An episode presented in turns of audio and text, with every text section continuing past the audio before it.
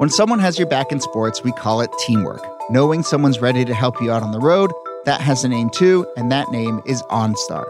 If you've ever been faced with something as terrible as vehicle theft, OnStar can help. OnStar has the power of stolen vehicle slowdown. It's a feature that enables an advisor to work with law enforcement to get your stolen ride back, slowing down your vehicle enough so that authorities have a chance to apprehend the crook who took it. OnStar can get your vehicle back to you quicker and safer. If you're ever faced with a theft, you can turn to OnStar because at a moment like that, the last thing you want is to be alone. Get OnStar on your team today. OnStar, be safe out there. OnStar is available on Chevrolet, Buick, GMC, and Cadillac. Requires select paid plan, cell reception, GPS signal, and working electrical system. Doesn't prevent theft, damage, or loss. Details at OnStar.com. Welcome to 30 for 30 podcasts. My name is Jody Avirgan. Today we wrap up our 10th anniversary series of podcasts. Looking back at many of our notable films here at ESPN, what impact those films had, and exploring how the story from those films has continued to develop. Today's film falls into that latter category of stories that continue to evolve. A story that just this last spring saw what might be the beginning of the end of a long running stalemate in the college basketball world. Is the Fab Five back? The hiring of Juwan Howard as Michigan's head coach and turning heads in college basketball. That announcement showed that the ice between the University of Michigan and its most high profile set of former basketball stars had begun to thaw. And just how things became so fraught between Juwan Howard, his teammates, and the university was one of the themes explored in the ESPN film The Fab Five. You wanted to see them. They were must see television.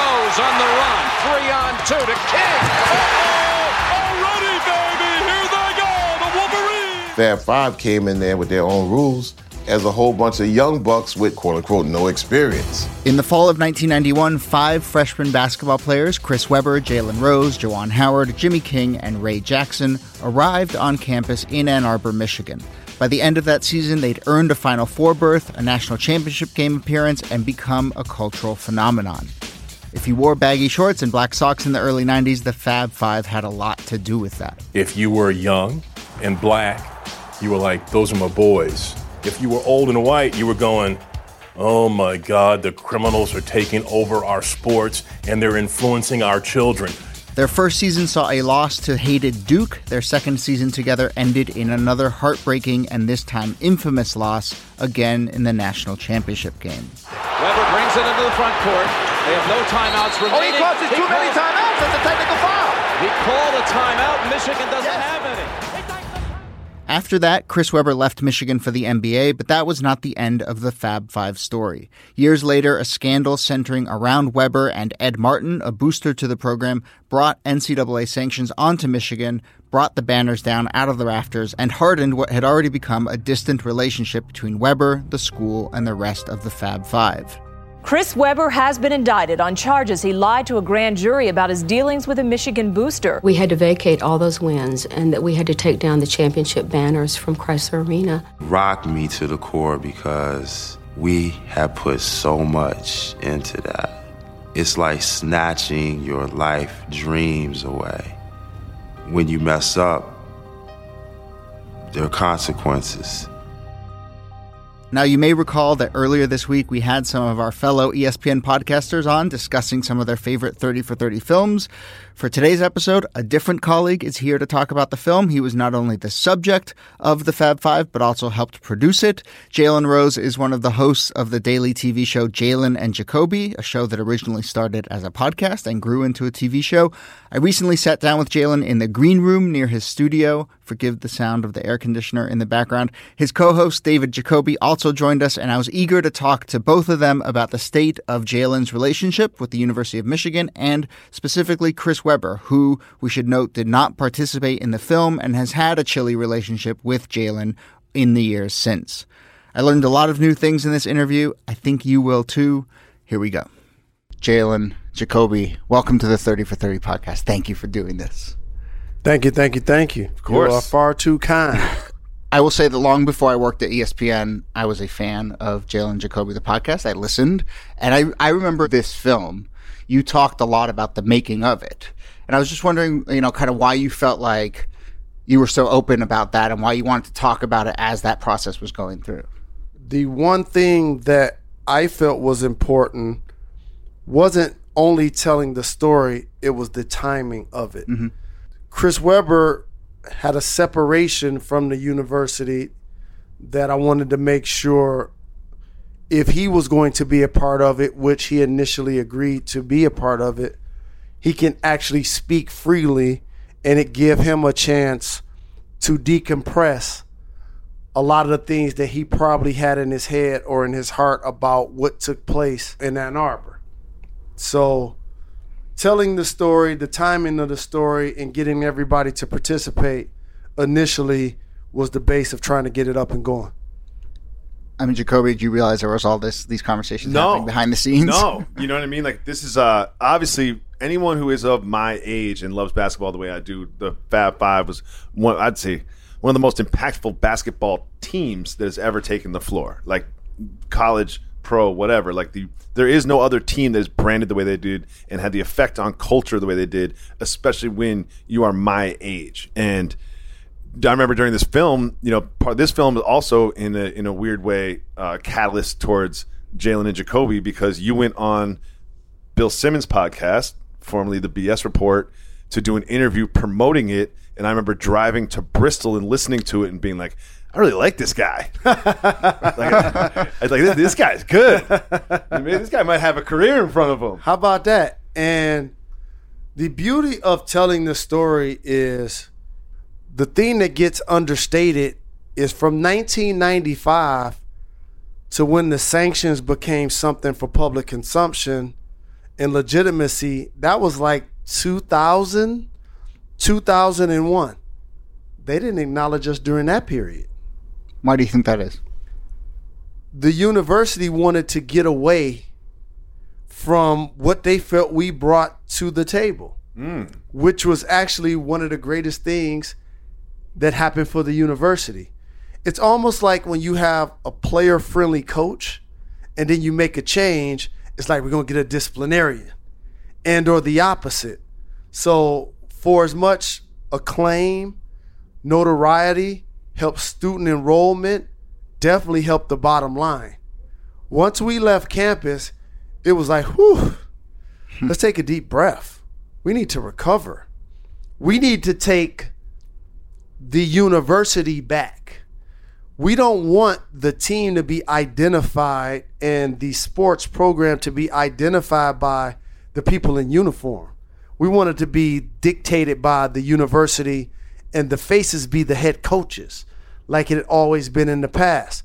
It gets lost that from 95 to like 2000, when there wasn't an NCAA separation, when there wasn't any discipline, that we still didn't get the level of appreciation from our university. No numbers got retired, no tributes took place. None of that actually happened before the Chris Webber sanctions actually became public.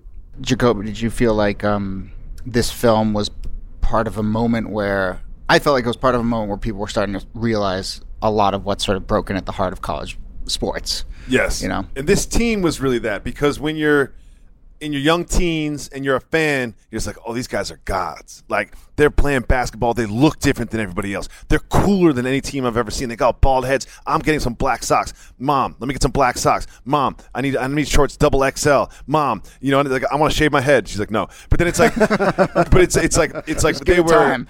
they were if you only knew. cultural influencers at that time. And then when the film comes out, you realize there's a business behind all this. And they kind of missed out on that part of it. And you can influence an entire generation of children. You can you can swing pop culture a little further towards hip hop than it was previously, but you can also still be somewhat manipulated and taken advantage of while doing so. And he saw his jersey in the window for $75, uh, the number four. And he said, They're selling that for $75, and that goes to somebody, and I have to borrow money to put gas in my car. And I remember thinking to myself, He's not coming back here. I didn't feel like a college kid anymore. I felt like a professional athlete that wasn't getting paid. I remember we were in Chicago one time and we went downtown to the out- Nike outlet and we walked past a display. It said Fab Five Nikes. That's when you start realizing having your own shoe doesn't necessarily put money in your pocket. Those are the things I think the film was able to expose. And now that Juwan has the job, I have to make sure I stress any hatchet, any negative energy, any unrest that existed between the Fab Five, myself, and the University of Michigan is 1,000% over, done, and buried. And is that because their move in hiring Juwan kind of showed you something, or is it because you're just saying we got to move forward? Well, no, it showed me something because over from 1994 to 2018, both sides just tolerated each other. When the university felt like it was in their best interest to represent remnants of the Fab Five, they did it, and or vice versa. But they really showed their level of respect for what we accomplished by hiring Juwan as the head coach, and he deserved the opportunity by the work and the discipline and the sacrifice and the years of coaching that he put in. Um, going into the film, I mean, you get you get pretty personal there. You know, you talk about your dad, some of the other relationships. Was that something you were preparing for going in, or is it just one of those things where kind of comes out as you're talking? So, the one thing I told myself about the Fab Five doc is I wanted this to be the Bible of the story, and when this is when this is played on television, I'll never have to answer any questions or ever have to ask have any regrets. I'm gonna say exactly what I feel about everything, whether it's University of Michigan, my disdain for Duke, whatever it was. I was gonna say exactly how I felt, and whoever didn't like it, so what? That that was my approach. That was my mentality. But then came their first real challenge a matchup against the defending national champions, the Duke Blue Devils. For me, Duke was personal. I hated Duke, and I hated everything I felt Duke stood for. Schools like Duke didn't recruit players like me. I felt like they only recruited black players that were Uncle Toms. The Duke thing.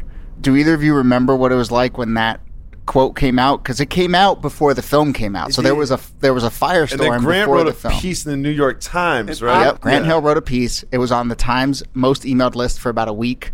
Hundred thousand people shared it on Facebook in the first couple days that it came out. I mean, it was a, it was a thing, and it was a thing before the film came out. So, do you remember trying to like scramble, or were you saying, "Oh, this is good"?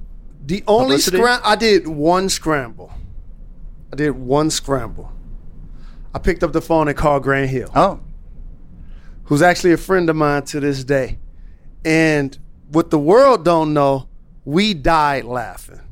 Cause the first thing I said was, Who did you pay to write that? Well, yeah, let's, let's go back up a little bit. So people, so people that, that might not be as is it, at the time you and I were involved in this, but it was like you said what about Duke and Grant Hill in the film? I basically was trying to give people a snapshot of what I felt as a recruit, what many players felt as NCAA participants, past and present, what a lot of fans and media felt, but nobody actually had the courage to say. But it is uncomfortable when you say it. Well, you phrased it in a particular. I mean, you used a Well, two-word no, phrase. Well, well, that's that's different. so I'm gonna go there. Okay. So I talked about the type of player that Duke recruited, and why I was a McDonald's All American, and got letters from every school in the country, but didn't get one from them. But my teammate Chris Webber, who went to Detroit Country Day, did. The only difference is the high schools that we went to. Okay? And our backgrounds and our dynamics. I came from a single parent dynamic. He came from a two parent dynamic. That's what they were recruiting. That's one. The other thing was the type of black athlete that they were recruiting. And it showed me the ignorance of people and of media types because they took my comments as something I was saying in 2011, not as something that I thought in 1987, 88, 89, 90. And so that created, you know, a sort of firestorm. And I also in the doc acknowledged that that was an irresponsible, undisciplined, immature way to describe it. But usually that's what teenagers do. Do things that aren't well thought out. What did tell me about the phone call with Grant? The phone call with Grant. so uh I reached out to him, yo, what's happening? And then the first thing I said was because I know, for those that don't know, like his mother went to school with Hillary Clinton. They were roommates. And when I read the op ed piece, I'm like, somebody in the White House wrote that for you. Like, like, you ain't write that. And he understood where I was coming from. And I understood where he was coming from because he had so many people in his world. Like, you gonna let him talk to you like that? You you you, you, you ain't gonna you gonna let you gonna, you gonna let them talk like y'all were the back to back champions. You beat them four times. I know you ain't gonna just let them clown you like that. So to represent his best interests and to have a voice for himself, I welcomed and appreciated him speaking up for the dynamics of Duke basketball. No problems at all. Jacoby, what do you think is the legacy of this team? It's it's interesting when you talk about legacy. A lot of people look at the culture stuff, right? A lot of people think about the baggy shorts and the bald heads and the black socks and the Huaraches, right? But when you watch the doc, I think one thing that that it reminds you of is the basketball. You know, like I think it, they played with so much joy and passion and rage. Like when you watch that documentary, they do things that are not allowed in college and professional basketball now. Like after they dunk, they taunt. After they score, they taunt. After a timeout, they taunt. Jalen was one of the great trash talkers of all time. I understood that the mental aspect of the game was just as important as the physical. And there's Jalen Rose going after Laettner in a little bit.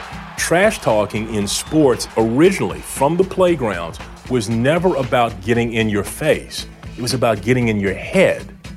And that's what these kids were doing. When they talk trash, they were getting in your head.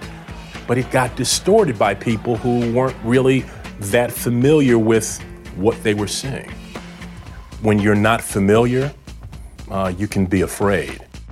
The legacy will always be the socks and the, and the, the shorts and the Huaraches, but no one cares if you don't win. None of that matters if you don't win. And I think that this is, I would put the UNLV team up there, that this is probably in my lifetime, which is 40 years, the most impactful college basketball team. But I think that when I, people use the word impactful and they talk about the impact on the culture, but I really think the basketball gets overlooked sometimes. That when you watch that film, watch the basketball. For me, this is what our legacy is. We were smarter than people gave us credit for. That was our legacy. We were like, oh, okay, we must wear Nikes, but we're not wearing those ugly ones. Y'all need to go back to the lab and bring us something that we like.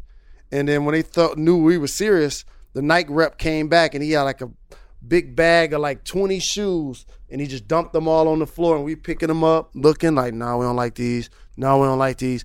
We picked the Huarache. Nike didn't pick the Huarache. We decided that's the shoe we want to rock.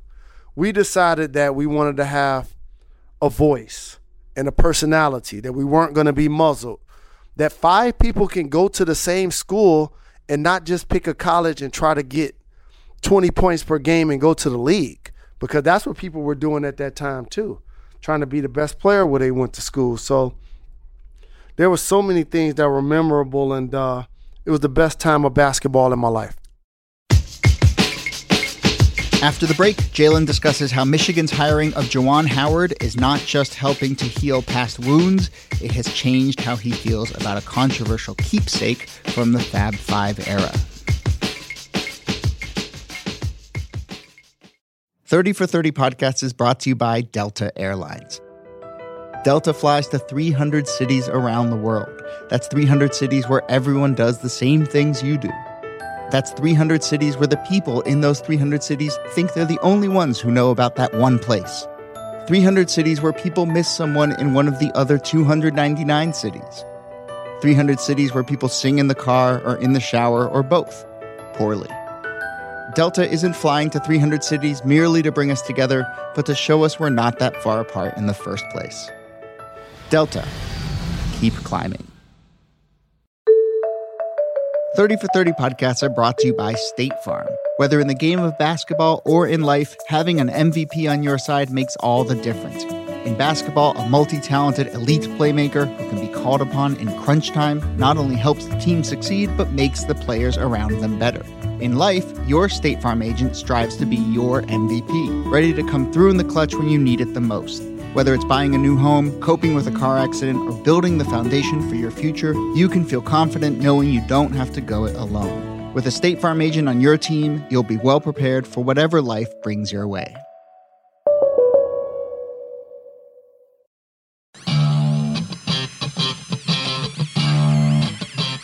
Jalen initiated the baggy shorts. We were tired of the little shorts. so we went to coach one day after practice, and uh, we say, Fish, look, we need to be comfortable. We can't have those shorts you see in Utah with John Stockton, Karl Malone, and uh, we don't want to look like that. You know, we like the shorts like how Michael Jordan wear with the Bulls, but longer. Bottom line, it came down to coach. He said, if y'all decide to go with these baggy shorts and y'all promise y'all will win me games, then I'll do it. On the clothing, the shorts seem to be getting shorter. The socks are people wearing white socks again. Do you feel your legacy eroding away? Nah, that's just a couple of people. Th- those are people that are actually trying to do that.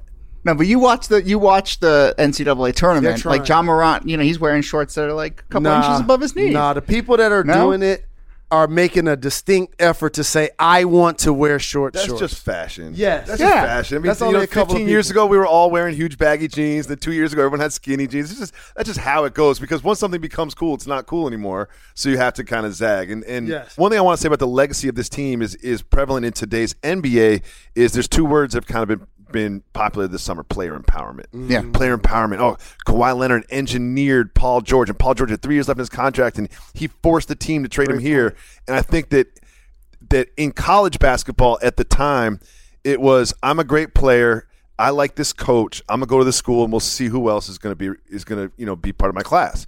There was never these guys having conversations without coaches involved, without other people saying the five of us are gonna form a team and kind of forcing that team down Michigan's throat in We a way in a way that that wasn't happening in college basketball. Still hasn't happened in college basketball. That's since. what what you just said is why we weren't embraced when we left. Because Oh. we forced it. You just said it. And it was like a firestorm of we want the popularity and we want the money, but we don't want them to be brash. We don't want them celebrating after every play.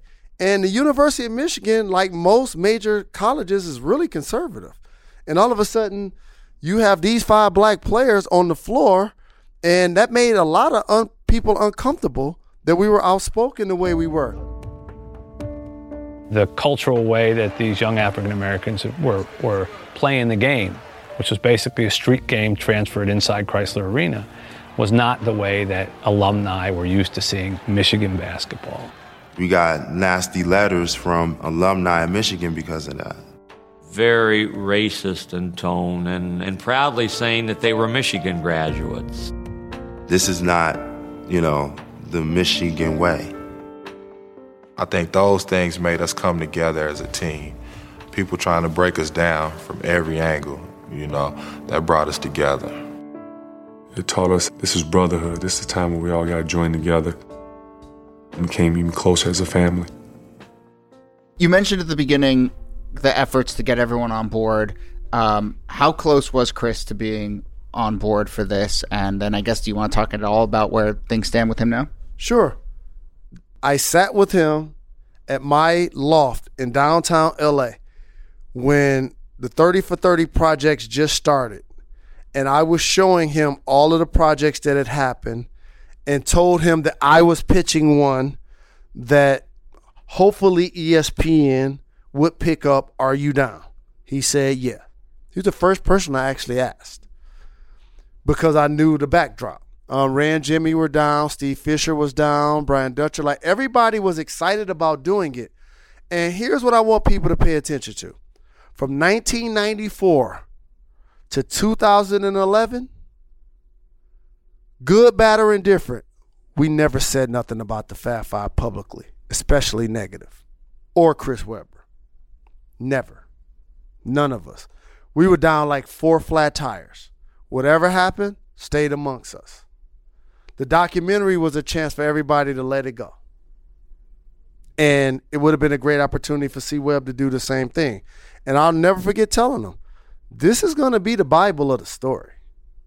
This is your chance to sit in the room with me and say, huh, I thought I had a booger in my nose. I don't want that part. Oh, I don't like the way I said that. I don't like that part. I don't like my shirt. Let's shoot it again. Like this, this was our chance to be on the cutting room floor and own what took place. And as an adult, he chose not to. And I don't hold a grudge to him to doing it, but I think it would have been a great opportunity for him. You think he still has a chance to come out and, and talk and sort of say all those things? I think since is the coach, at his time he will. And for me, that's not as important anymore because it didn't stop the avalanche. See, a lot of people felt like if if it's four of them, not five of them, then we can lock the door on them and uh, not let them in. But once Juwan kicked down the door and became the head of the head coach of the team, all of that's over. The, har- the hatchet is buried as far as I'm concerned. All I'm going to do is follow our leader, Juwan, do whatever I can to support the program. And if I'm the only one at the game, cool. If all five of us at the game, cool. It don't even matter to me no more. It's, it's over. I think one of the through threads of the movie, if I'm not mistaken, the bookend of the movie is the the banners in the storage unit somewhere on campus. We gonna see those in the rafters. Probably shouldn't say this. I don't care. Don't even matter to me no more. You're lying. I swear. You know you're my brother. I am not lying. You ain't heard me say nothing. Of, I don't care. Because I'd rather see Juwan standing on the sideline than the banners hanging in the rafters. That's something that you got to look at it this way. I saw that taken from me. Easy. And nobody cared. And I probably shouldn't say this, but I don't bite my tongue. We didn't win it anyway. That's fair. So I don't care. What about statues? No, I want a statue. Okay.